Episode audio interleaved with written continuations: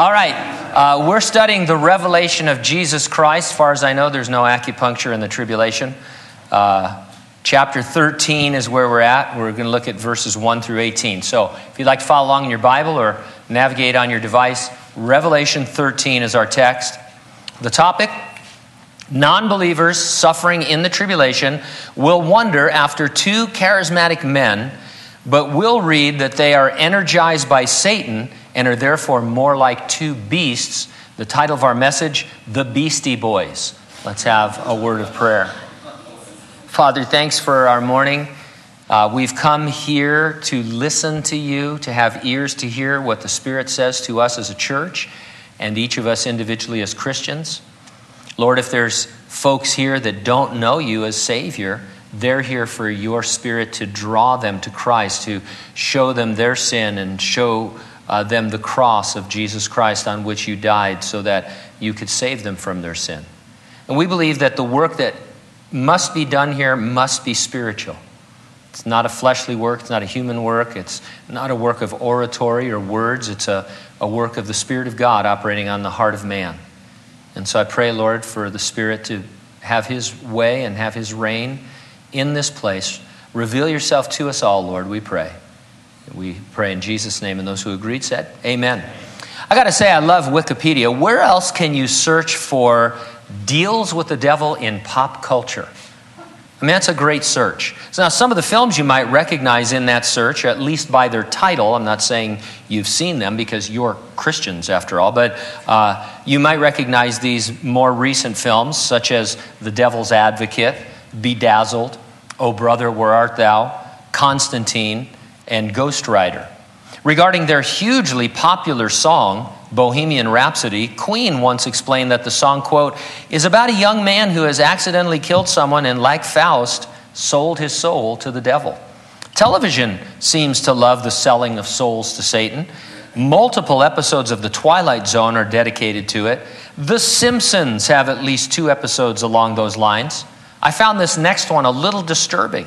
The Muppet Show featured a plot in which Alice Cooper attempts to sell the Muppets a contract that promises fabulous riches and worldwide fame on behalf of the devil. Several characters consider the offer while Gonzo fervently pursues the deal. Ultimately, Gonzo becomes frustrated at not being able to find a pen to sign away his soul. In the future tribulation, People will knowingly forfeit their souls by worshiping both the devil and the world leader we most commonly call the Antichrist. We won't be on the earth when the Antichrist is revealed. Our text is about those who are left behind after the church is raptured. Does that mean there's nothing here for us except some information to satisfy our curiosity about the future? Hardly, because as we work through the verses, we're reminded that the devil, even now, incites people to worship him. Satan asked Jesus to worship him in the wilderness temptation.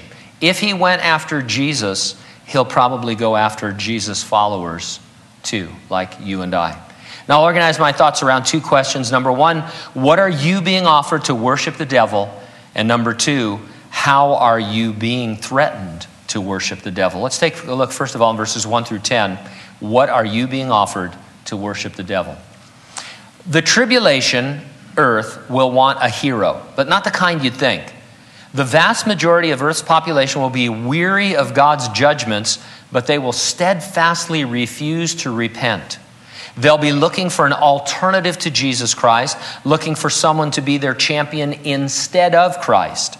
And in fact, that is the meaning of the common name Antichrist. Anti is a prefix that means instead of. And so Antichrist means instead of Christ. Let's meet him in our text. Verse 1 Then I stood on the sand of the sea, and I saw a beast rising up out of the sea, having seven heads and ten horns, and on his horns ten crowns, and on his heads a blasphemous name. The New International Version translates this, and the dragon stood on the shore of the sea, and I saw a beast coming out of the sea. And so there's, it's not John, there was the dragon and then the beast. The dragon is Satan, and it is he who's standing on the shore, having been thrown down to the earth at the end of chapter 12. His final strategy is going to be to energize two men who will do his bidding for the last half of the tribulation. The first beast that we meet here is the Antichrist. We saw him earlier as the first of the four horsemen of the apocalypse rode forth. It is his signing of a treaty with Israel that starts the clock ticking for the seven year tribulation. These verses tell us about his empowering by Satan near the midpoint of the tribulation. So he's been on the earth already for three and a half years as a world leader, but he hasn't taken control of the world's government. Uh, and he hasn't been energized by the devil just yet, but we're going to see that in this chapter. Verse 1 went on to say he had ten horns, seven heads, ten crowns on his horns, and on each he had a blasphemous name. Each of these symbols is going to be defined for you when we get to chapter 17. Let me just give you a quick look at them. The ten horns are identified as ten kings who will be united by this one man. The seven heads are the seven hills of the city in which his power resides. Rome is universally known throughout history as the city of the seven hills.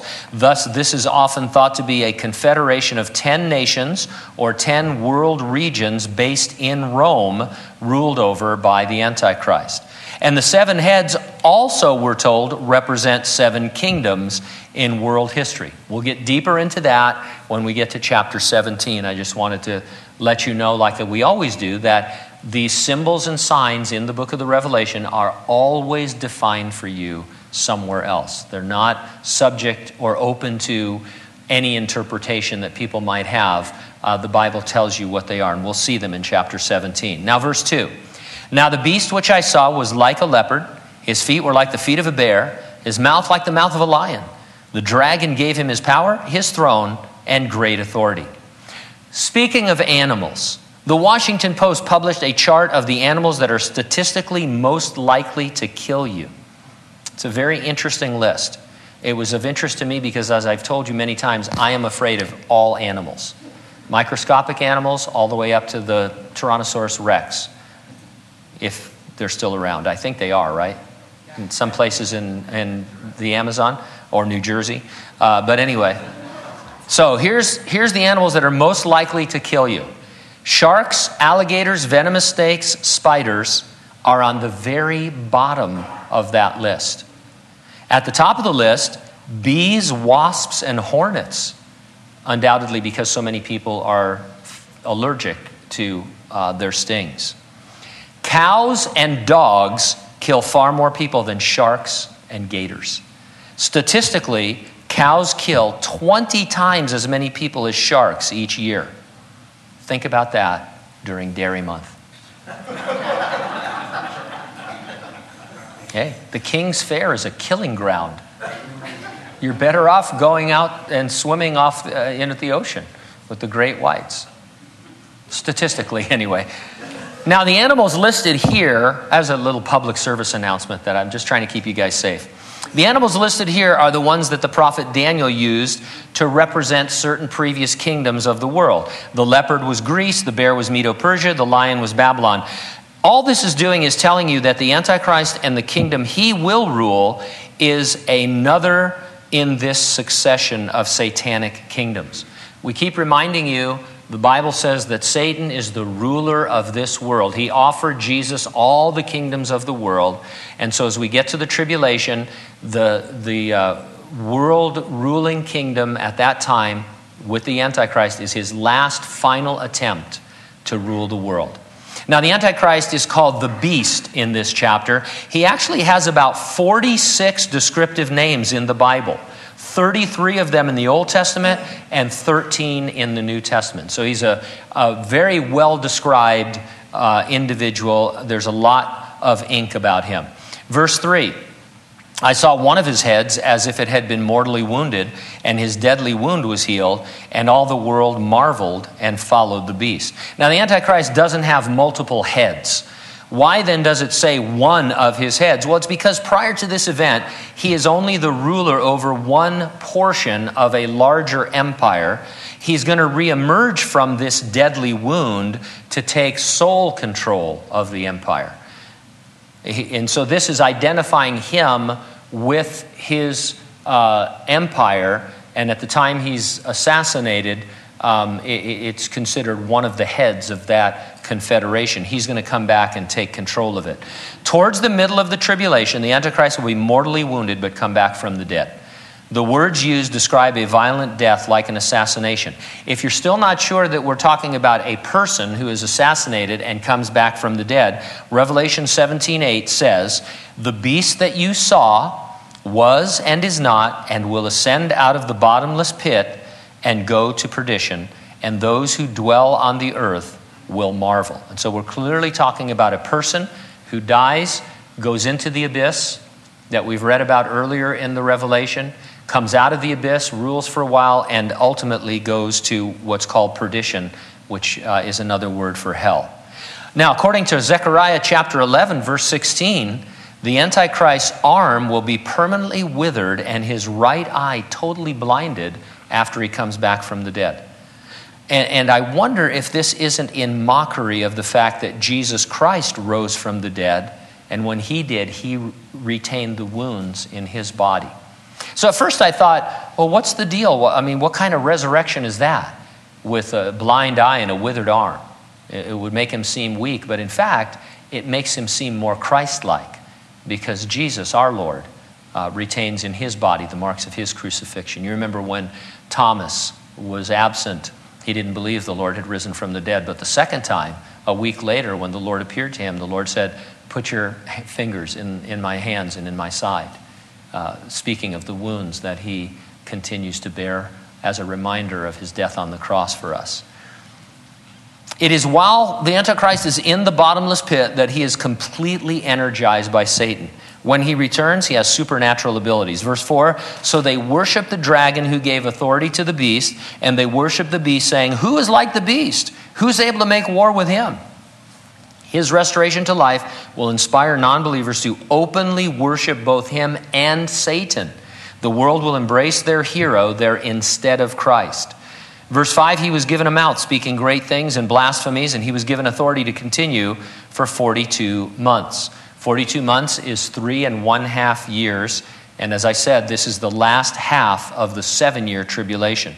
He will be given authority means that while he seems to take control of things, God remains in charge, and history will come to its prophesied end. You know, it's a little uh, devotional picture of your life. There are times in your life, maybe you're going through one nine, one right now, where it seems as though something or someone else has taken control of your life.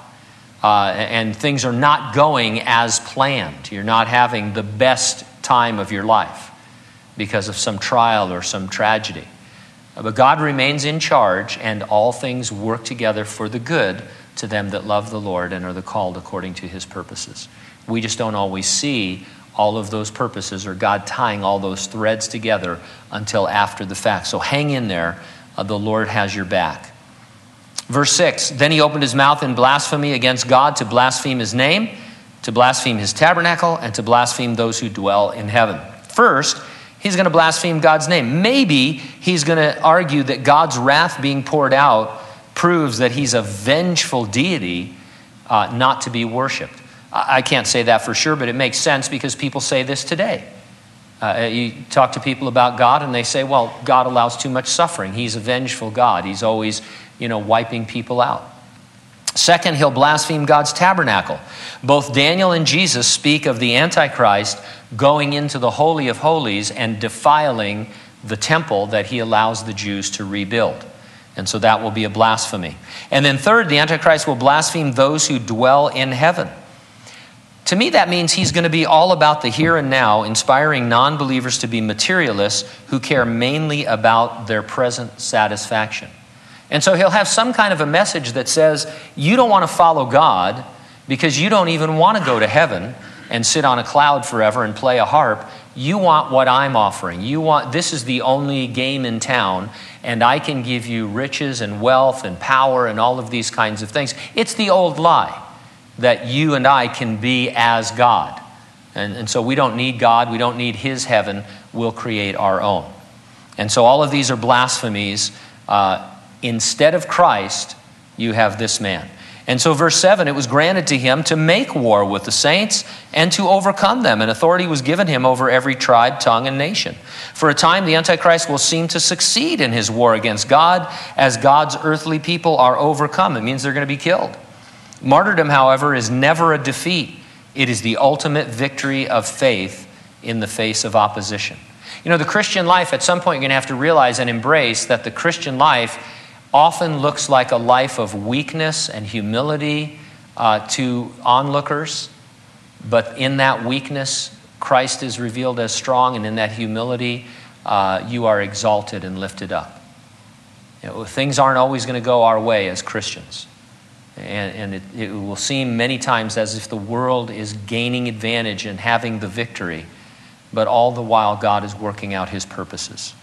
Verse 8 All who dwell on the earth will worship him, whose names have not been written in the book of life of the Lamb slain from the foundation of the world.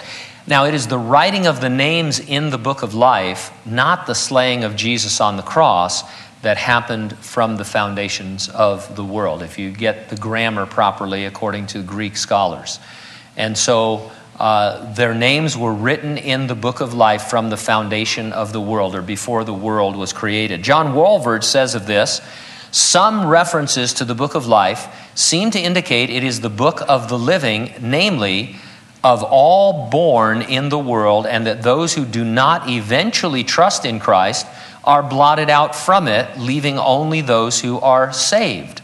The simplest explanation here seems the best, namely, that their names were written in the book of life from eternity past. This was made possible by anticipation of the future dying of the Lamb on their behalf. And so, what Walvoord is pointing out, and what is true, we believe, is that when uh, everyone who is ever conceived is recorded in the book of life or the book of the living, and is potentially saved by the Savior, Jesus Christ. That's why the Bible goes on to say that He is the Savior of all men, especially those who believe. And so, potentially, everyone who has ever been born uh, could be saved, but only those who actually believe are saved. And if you die having rejected Christ as your Savior, your name is removed from the book of the living and when that book is opened before the great white throne judgment of God at the end of all time, uh, and your name is not found in it, then you'll be cast alive into the lake of fire. And so that's how these books work. Verse 9 If anyone has an ear, let him hear. Now, you probably recognize that phrase from earlier in the book, but immediately notice a significant difference.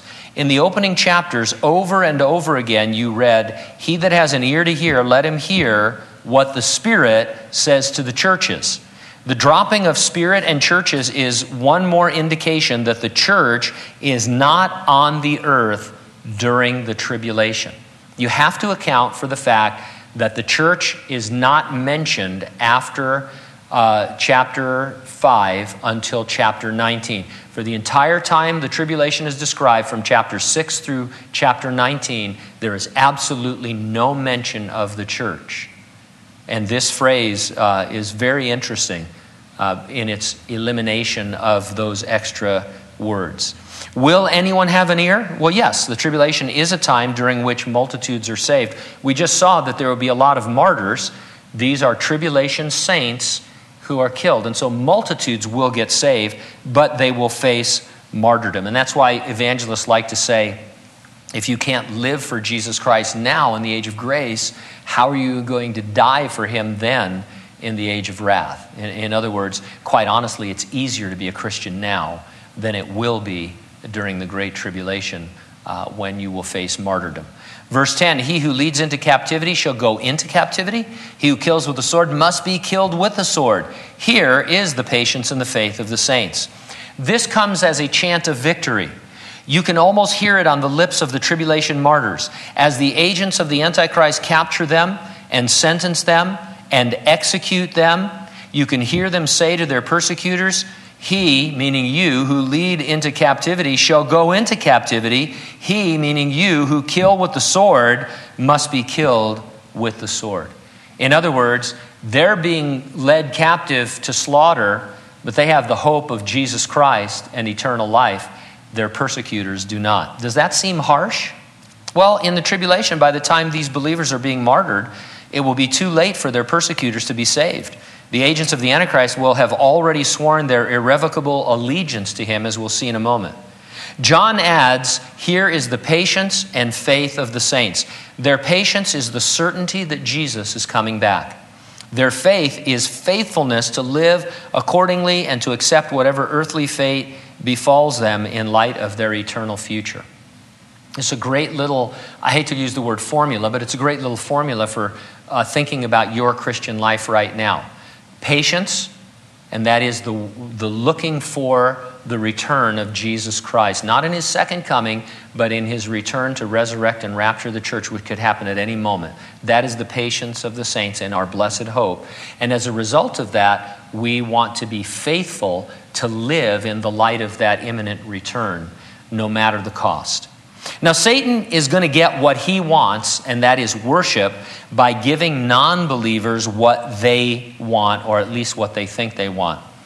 They want to be left alone in order to sin. Earlier in Revelation, we read, this was back in chapter 9.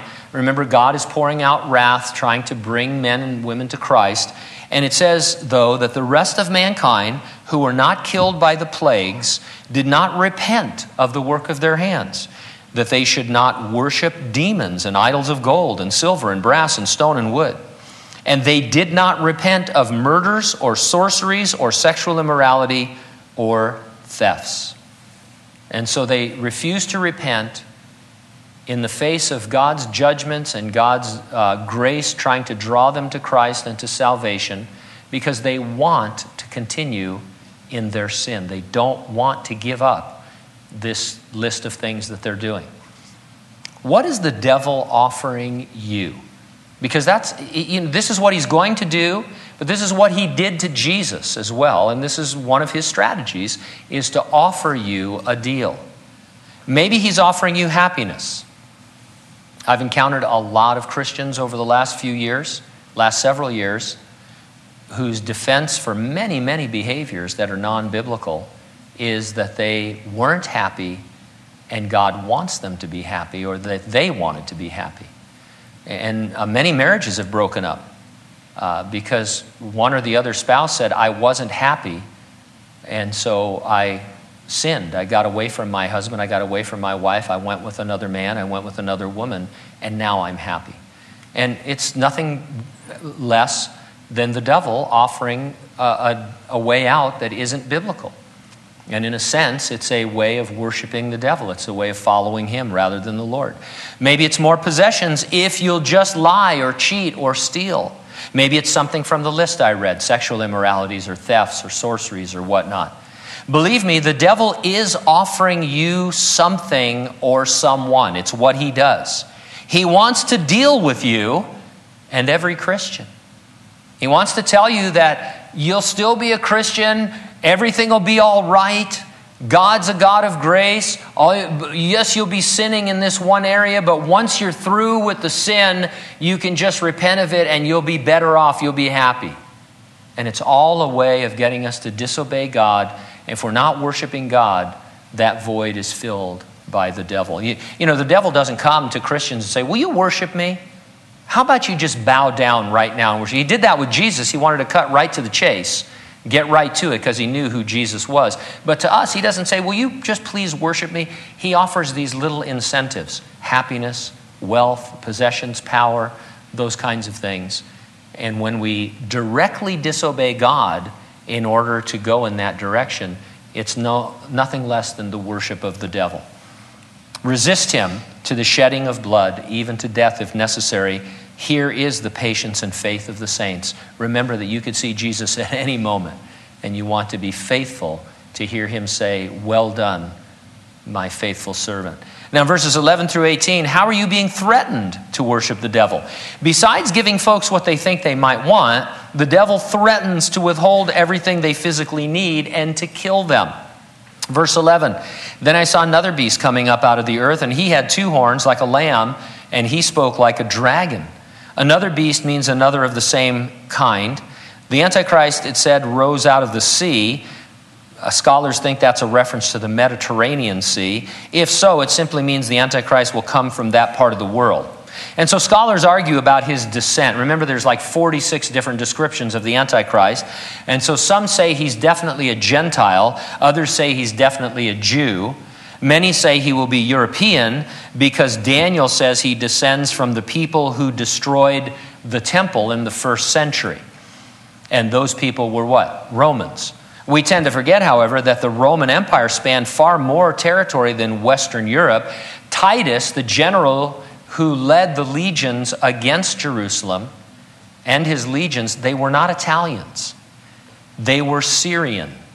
Uh, and, and so it could be that the Antichrist is of Syrian descent. In fact, there's a scripture in the Old Testament where he's called the Assyrian. And so there's a lively debate among scholars who look at all 46 names, try and figure out is he a Jew, a Gentile, Eastern European, Western European? Uh, it hasn't been settled and it won't be until he's on the scene. We don't care because we won't see him revealed. We'll already be in heaven. Now, the second beast comes from the earth. I'm sure that's a clue to his origins, but I don't really know what it means, except it tells us he definitely is a man and not a demon. When you read some of the things he's going to be able to do, you might get confused and think he's a, de- a demon, but he's really a man who is inspired by the devil. His description as having two horns like a lamb is interesting, in that everywhere else the word lamb is used in the Revelation, it refers to Jesus. He's the Lamb of God. This has led some to speculate that this man will claim to be Jesus, or at least be like Jesus. And we know from our Lord that the beginning of the tribulation, in the first half, there's going to be a slew of false Christs who rise up. He is likely to be among them. He will emerge as the leader of a false religious system, of which we'll read more about in chapter 17. Although claiming to be Christ, or at least Christ like, the second beast will speak like a dragon. That means his words obviously will be satanic. He'll be inspired by Satan. I wonder if that's why the world's best selling dictation software is called Dragon. Any of you use Dragon dictation software? Why Dragon? I don't know, but it makes sense to me because this man will mimic the devil's words. Verse 12, he exercises all the authority of the first beast in his presence and causes the earth and those who dwell in it to worship the first beast, whose deadly wound was healed. In his presence means on behalf of. He has all the Antichrist authority and makes things happen in his evil administration. He's his right hand man, he's his go to guy. One major thing that he makes happen is to cause the earth and those who dwell in it to worship the beast whose deadly wound was healed. Here's how he does it, verse 13. He performs great signs so that even fire comes down from heaven on the earth in sight of men. Performs is in a tense that indicates a repeated activity. He does sign after sign. You know, signs are designed to persuade mankind to follow the Antichrist. They point to him as the one to watch and to worship. One of the signs, making fire come down from heaven, is interesting. This can be understood in one of two ways. You might remember God's two witnesses who we studied a while back. When they're on the earth for the first three and a half years of the tribulation, one of their abilities to protect themselves is the ability to speak fire and destroy their enemies with fire. Now we have the, this second beast able to do something similar. Reminds me of the Old Testament uh, battle between Moses and the Egyptian magicians. Moses would come and he would do something. He would have Aaron throw down his rod, for example, and it would turn into a snake. And then the magicians would say, Oh, we can do that. And they would throw their rods down, they would turn into snakes. Of course, Moses' snake ate their snakes. Uh, but it was kind of like a competition to say, Anything you can do, I can do better. So it's a mimicking of the work of God. This could also be a fire that counterfeits what happened on the day of Pentecost. You remember that story in the book of Acts where, uh, to symbolize the coming of the Holy Spirit in power upon the disciples, tongues of fire hovered over them. It could be that there is a kind of false Pentecost that happens uh, as the uh, second beast seeks to empower the followers of the Antichrist. Verse 14, he deceives those who dwell on the earth by those signs which he was granted to do in the sight of the beast telling those who dwell on the earth to make an image to the beast who was wounded by the sword and lived. Deceives means to lead astray. Miracles, signs, and wonders can validate the Word of God, or they can lead you astray God's word must be used to judge their source and their message. And, and, so, just because a miracle takes place, or a sign takes place, or a wonder happens, it doesn't mean it's from God. It has to line up with the Word of God, which none of these guys, uh, none of this guy's stuff does. The people on earth will be led to make an image to the beast who was wounded by the sword and lived. They won't simply worship an image to the beast, it says they're going to help make it. Reminds me of the Old Testament incident with the golden calf. Remember, Moses had led the children of Israel out of the wilderness. He went up to Mount Sinai to receive the Ten Commandments. He was gone for a long time. People grew restless. They said, Hey, we don't know if Moses is ever coming back. We need a God to worship. And so Aaron, Moses' brother, said, Well, bring me your jewelry and your gold. And he fashioned the golden calf, and they began to worship that as their God. And so, again, uh, somehow the people who will worship Antichrist are going to participate in the creation of this image. A lot of, um, a lot of parallels here with what happened in the Old Testament. Uh, we'll see a couple of more as well. What exactly this image is, we're not told. It's going to be something more than a mere likeness, but beyond that, I haven't a clue. Verse 15, he was granted power to give breath to the image of the beast that the image of the beast should both speak and cause as many as would not worship the image of the beast to be killed. John is careful not to say that he gives life to the image. Only God can give life. It's something miraculous, but also deceptive and false. Those who refuse to worship the beast are going to be killed. Notice that it is the image itself which causes the non worshippers to be killed. Again, I can't fathom exactly what it means, but it's creepy. Just now I was flashing on the fact that in the. Um, New Testament, or in the New Testament city of Smyrna, uh, in the revelation of Jesus Christ, uh, once a year, uh, individual citizens had to pass in front of an image to Caesar and pinch incense to him and declare that Caesar was Lord. And if they refused to do that, which the Smyrna Christians did, then they were persecuted. They couldn't uh, serve uh, in the guilds, and if you weren't a member of the guild, you couldn't do any work and things like that. So it could be a situation where people, in some manner, are made to come before an image or a facsimile of the image of the beast and swear allegiance to it, and if you don't, uh, well, then you're going to be cut off from society and eventually hunted down and killed. Verse 16, he causes all, both small and great, rich and poor, free and slave, to receive a mark on their right hand or on their foreheads. Causes doesn't necessarily mean he forces them. In fact, we read later on he doesn't force them. Here's how I see it people will already be utilizing some sort of technology to conduct cashless business. We're pretty much there now. The second beast will demand allegiance to the Antichrist by worshiping him in order for you to continue using that technology. It'll be a choice. No one ever will take the mark of the beast accidentally or without knowing what they're doing. In the very next chapter, chapter 14, we read that an angel, and I quote, said with a loud voice, If anyone worships a beast and his image and receives his mark on his hand or forehead, he himself shall also drink of the wine of the wrath of God, which is poured out full strength into the cup of his indignation he shall be tormented with fire and brimstone in the presence of the holy angels and in the presence of the Lamb. And so, prior to whatever it means to worship the beast, to swear allegiance to him, there will be an angelic warning throughout the world that if you do this, you are unsavable and you are headed for perdition. You are headed for hell. So no one is going to wake up one morning and wish they hadn't gotten an electronic tattoo because they found out it's the mark of the beast. It's a willful decision.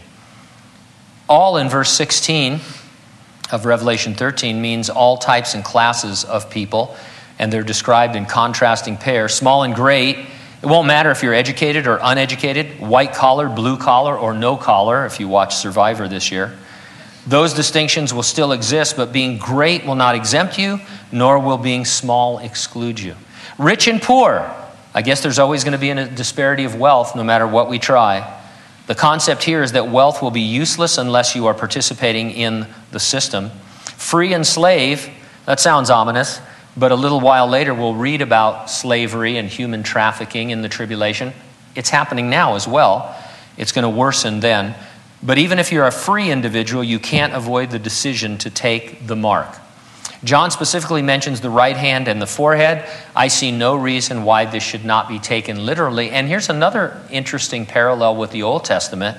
You might remember in the book of uh, Deuteronomy that God said to his people regarding his statutes, You shall bind them as a sign on your hand, and they shall be as frontlets between your eyes. This is why Orthodox Jews wear phylacteries, those small leather boxes with verses inside, tied around their foreheads or their forearms. So the mark of the beast is a mockery, it's a mimicking of this practice from the Old Testament. And so um, there's just a lot of deception going on. Verse 17 and that no one may buy or sell except one who has the mark or the name of the beast or the number of his name. We report quite frequently in our prophecy updates about the multiple technologies which exist right now that certainly could fit the description of a mark in or on your hand or forehead. Uh, I don't know which system will emerge or be something totally different, but this could take place.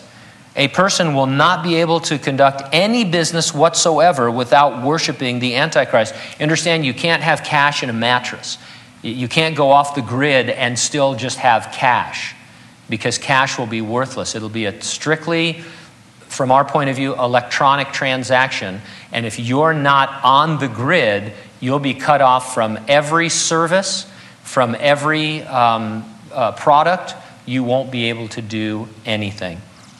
And so hopefully you're in your bunker by then and trying to ride things out. But of course, earlier in Revelation, we read that men try to hide in the caves and the dens of the earth, and the tribulation finds them there anyway. So there's no hiding from this, there's no getting away, there's no riding out the tribulation. Uh, I'm not against prepping for disasters, earthquakes, floods, you know, things like that, but there's no preparation for the tribulation. They're going to find you. Uh, if, if the earthquakes don't get you, the demon armies are going to ferret you out and eat you. Uh, and so it, it's not a time to be playing around. Verse 18 Here's wisdom. Let him who has understanding calculate the number of the beast, for it is the number of a man. His number, 666. Now, in both Hebrew and Greek, each letter of the alphabet really does correspond to a number. The first nine letters correspond to 1 through 9, the next nine to 10 through 90, and the last letters in the hundreds.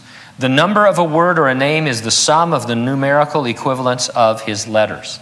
After all is said and done with people trying to figure out what this means, I found this by Jewish commentator David Stern makes perfect biblical sense and it's very simple. See if you don't follow this. The number could be entirely symbolic. The name of Messiah in Greek, Yesus, equals 888. That's a fact. Seven is regarded as the perfect number. Everybody agrees with that. Triple repetition symbolizes absoluteness, as in Isaiah, where he says, Holy, holy, holy is the Lord of hosts.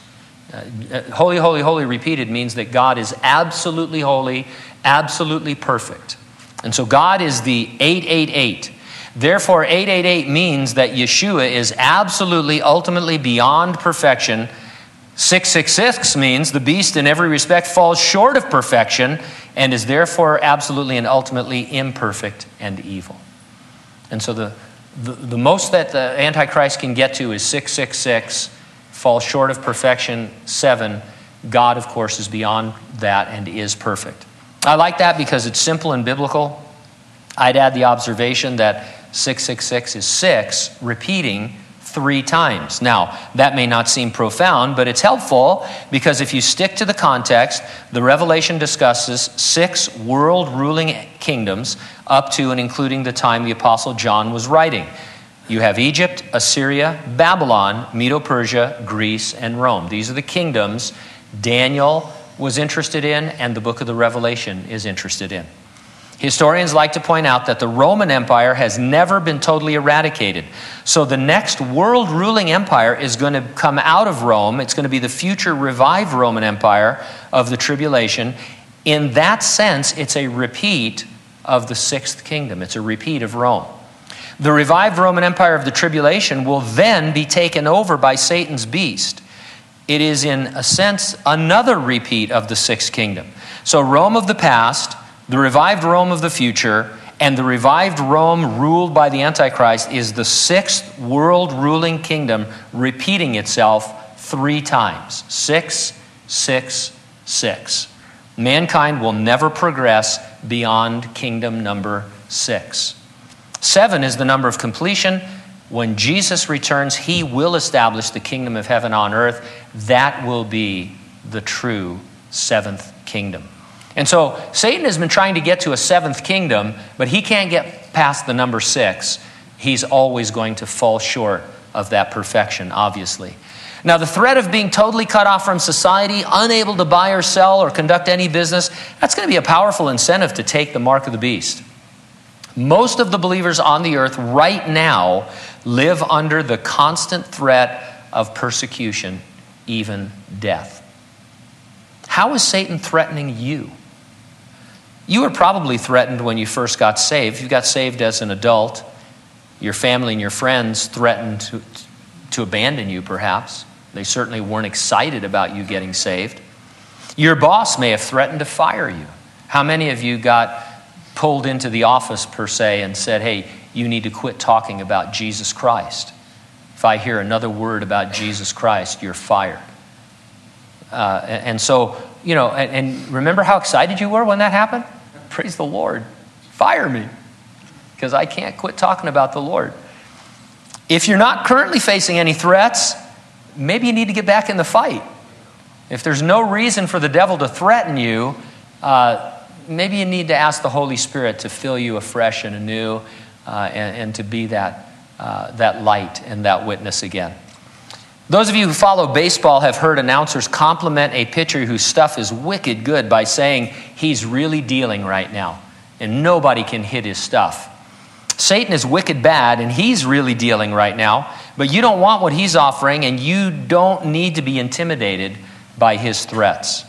Nothing can separate you from the love of God which is in Christ Jesus. All of us that are alive here today, and that would be most of us, your name is written in the book of life, but you must believe before you die in order for it to remain there. Maybe you're a Christian, maybe you're not. If you're not, believe on the Lord and you will be saved. Jesus came, lived a perfect life, died uh, in a sinless condition, rose from the dead so that he could take your sin and give you his righteousness so that you could live forever so that there will be no great white throne judgment for you, only a reward judgment before his uh, reward seat. That's where you want to be. That's the sweet spot. Whatever the devil has been offering you, whatever you're into, it's a trap, and, and it's all going to come falling down on you. If you're not a Christian, take advantage of this time at the end of our service to do business with God. Come forward, pray with us, receive Jesus Christ.